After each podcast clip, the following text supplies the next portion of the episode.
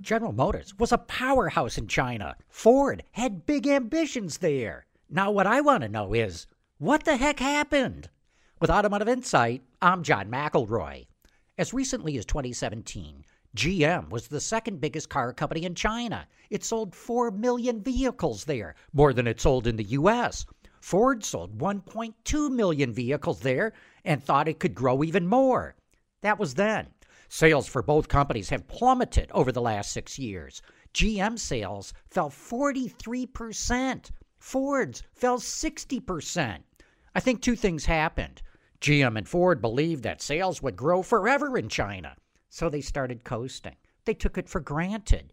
Meanwhile, some Chinese car companies turned out to be pretty good, so good, in fact, that they took millions of customers away from GM and Ford. With Automotive Insight, I'm John McElroy, WWJ News Radio 950.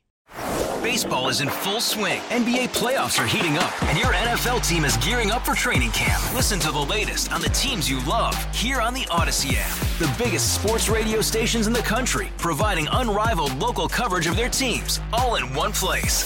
Exclusive interviews with players, coaches, and team executives, streaming live and always available on demand. Stay in the know with your favorite teams right here on the Audacy app.